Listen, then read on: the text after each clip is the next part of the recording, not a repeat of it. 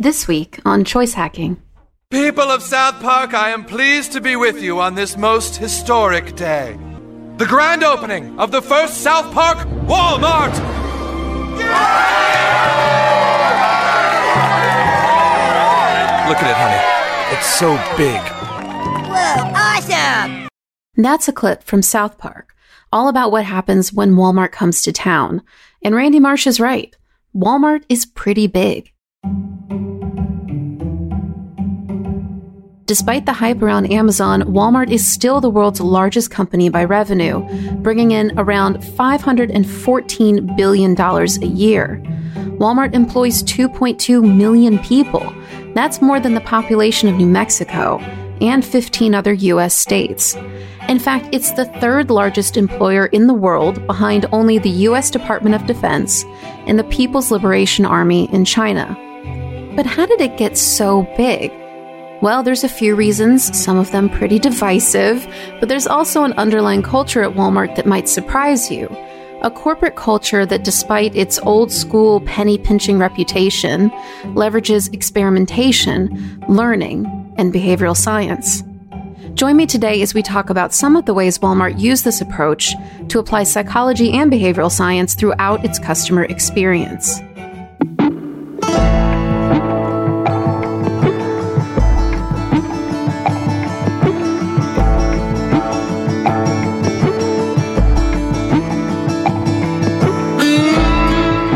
But before we get started, let's say hello to a new partner that is helping to bring you this podcast, Monday dot com. Monday dot com is an all-in-one productivity platform that's helped more than one hundred thousand businesses improve their R O I by up to two hundred fifty percent. Whether you need a project management system that transforms sloppy spreadsheets into crystal-clear, shareable workflows, marketing systems that scale with your business, or anything in between, there's something for every team at Monday dot com. On a personal note, this is the platform I use to keep all of my content and production workflows organized for this podcast, the Choice Hacking website, my courses, my YouTube channel, and my social media feeds. It's been invaluable for me in my work, and I think it can be useful for you too. So visit choicehacking.com forward slash Monday to get your free trial of Monday dot com. That's choicehacking.com forward slash Monday. And since you're a listener to this podcast, I'd hazard a guess that you might be interested in applying some of the psychological and behavioral science principles we talk about to your own brand, marketing, product, or customer experience. If that's the case, I think you'll enjoy the newest course on Choice Hacking called How to Create Persuasive Experiences. In this course, we go beyond theory and we learn to apply behavioral science to create persuasive, conversion-focused experiences. The course includes more than one hundred seventy-five real-world examples, tactical playbooks, workbooks, and practical frameworks that have been battle-tested in the real world. And right now, you can save twenty percent off the price if you use the coupon code podcast twenty. Check it out at choicehacking.com forward slash learn. Now on to the show.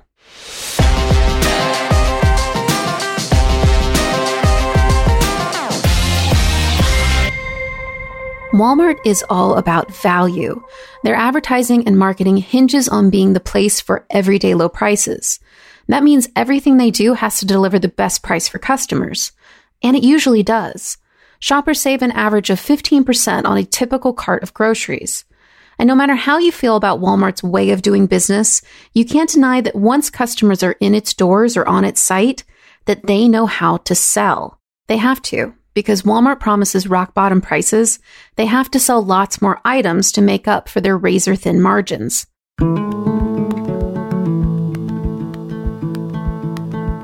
Sam Walton, the founder of Walmart, was a child of the Great Depression.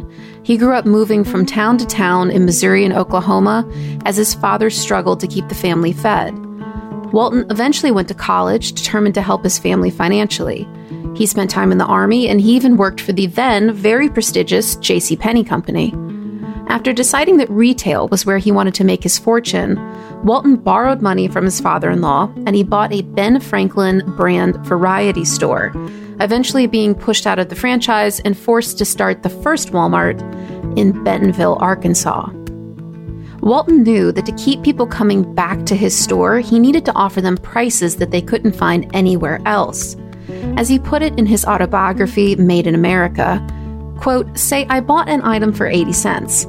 I found that by pricing it at a dollar, I could sell three times more of it than by pricing it at a dollar twenty. I might only make half the profit per item, but because I was selling three times as many, the overall profit was much greater."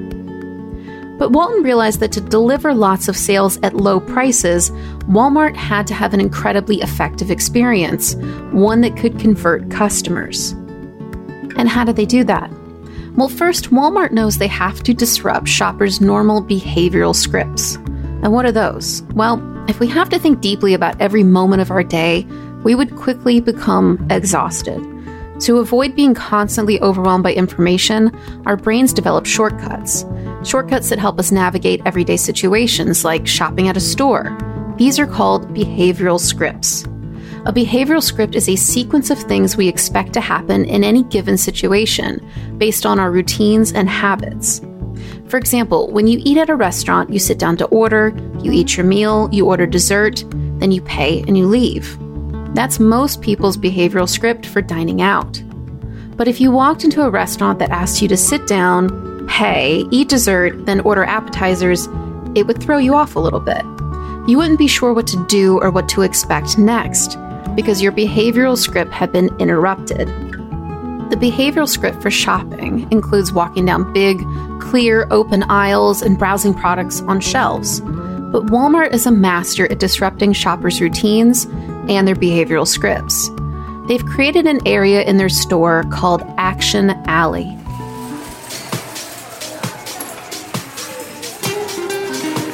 Action Alley is where the best deals in Walmart live.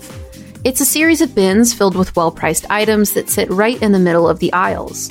By sticking them in the middle of an aisle, even though this interrupts customers, Walmart guarantees that people will see and be more likely to act on these deals. Now, why is Action Alley so effective?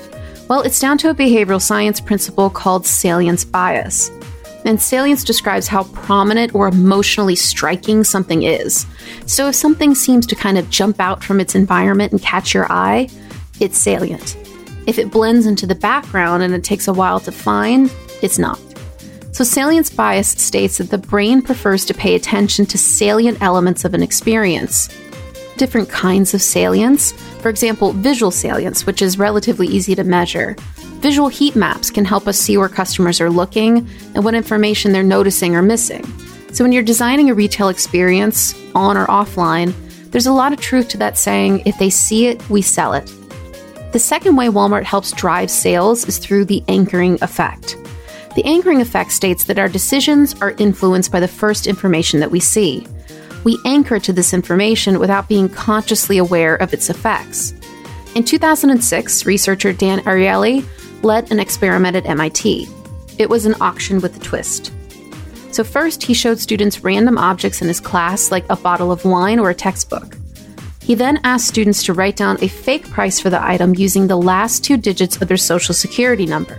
So for example, if my social is one two three four five six seven eight nine, then the price of the bottle of wine would be eighty-nine dollars. After students wrote down the fake price of each item, they bid on it in an auction.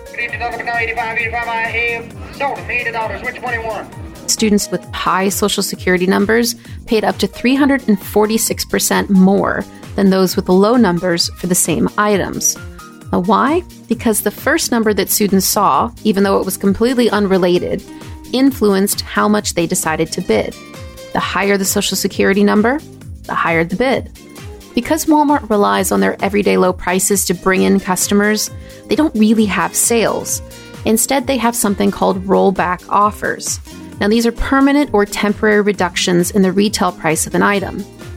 Now, how does that use anchoring? Well, the original price is always shown in the upper right-hand corner of a rollback sign.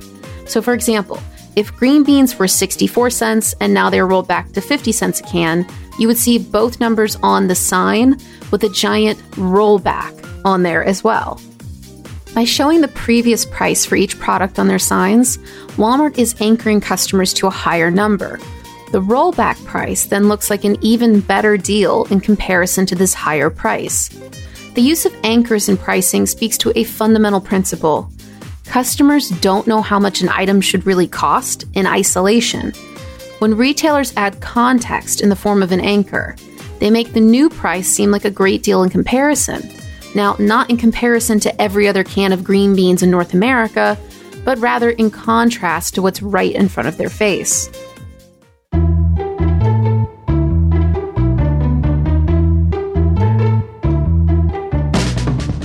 Walmart's modern mission is to offer value for customers, not just low prices. Every year, their suppliers are required to either deliver the same quality at a lower price or keep the price and increase the item's quality, because research has found that customers perceive value as price plus quality. If your price is low, but your quality is too low, customers think your product has low value. But if your price is low and your quality is medium or high, then your product has higher value. One really important way that customers perceive quality is by leaning on the reputation of a brand name. Stephen Quinn, former C M O at Walmart, told the New York Times, quote, "Customers really need the assurance of brands. In the past, we were focused on low price. But low price on what? The electronics department at Walmart is an excellent example of using brand names strategically. The company found that they could improve sales not just by offering the lowest prices, but by combining those prices with the authority of a well-known national brand, like Sony, Samsung, and Magnavox. As we've established, it values the combination of price and quality. Low prices are obvious, but Walmart needs to deliver the perception of quality for customers as well. Low price, combined with a no-name brand, translates to low-quality perceptions, because brands act as a mental shortcut for product features like quality. As Stephen Quinn put it, quote, "A customer in the electronics department would see shelves of no-name T Vs and think, I can see it's low price, but I will not buy that television." So why are brand names so powerful at creating a perception of value? Well, it's down to a psychological concept known as the authority principle. The authority principle states that people are more easily persuaded by authority figures. That might include police, government leaders, professors, and perceived experts. Or in this case, a well-known brand. For example, when customers see a Samsung television, they assume a certain level of quality. A low price combined with a brand name applies the authority principle. That combination creates that feeling of value rather than just low price.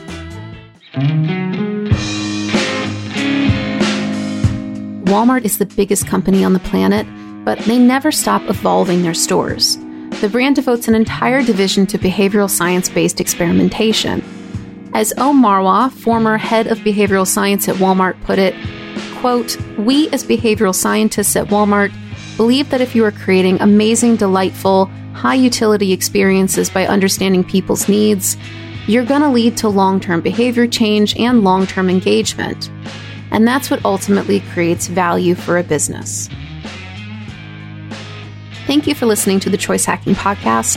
If you enjoyed the show, please consider checking out my book, Choice Hacking, available on any major internet book retailer and in audiobook form on Amazon, Audible, and iTunes.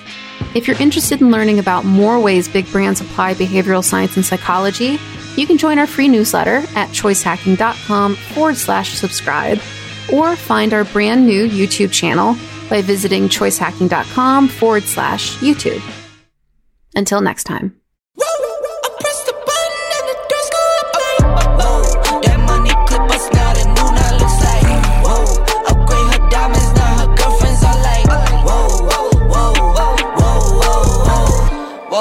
I hit record a job, you can't ignore it. I'm transforming now these cars and planes, I'm always boarding. Just out touring down in Charlotte like I play for Hornets.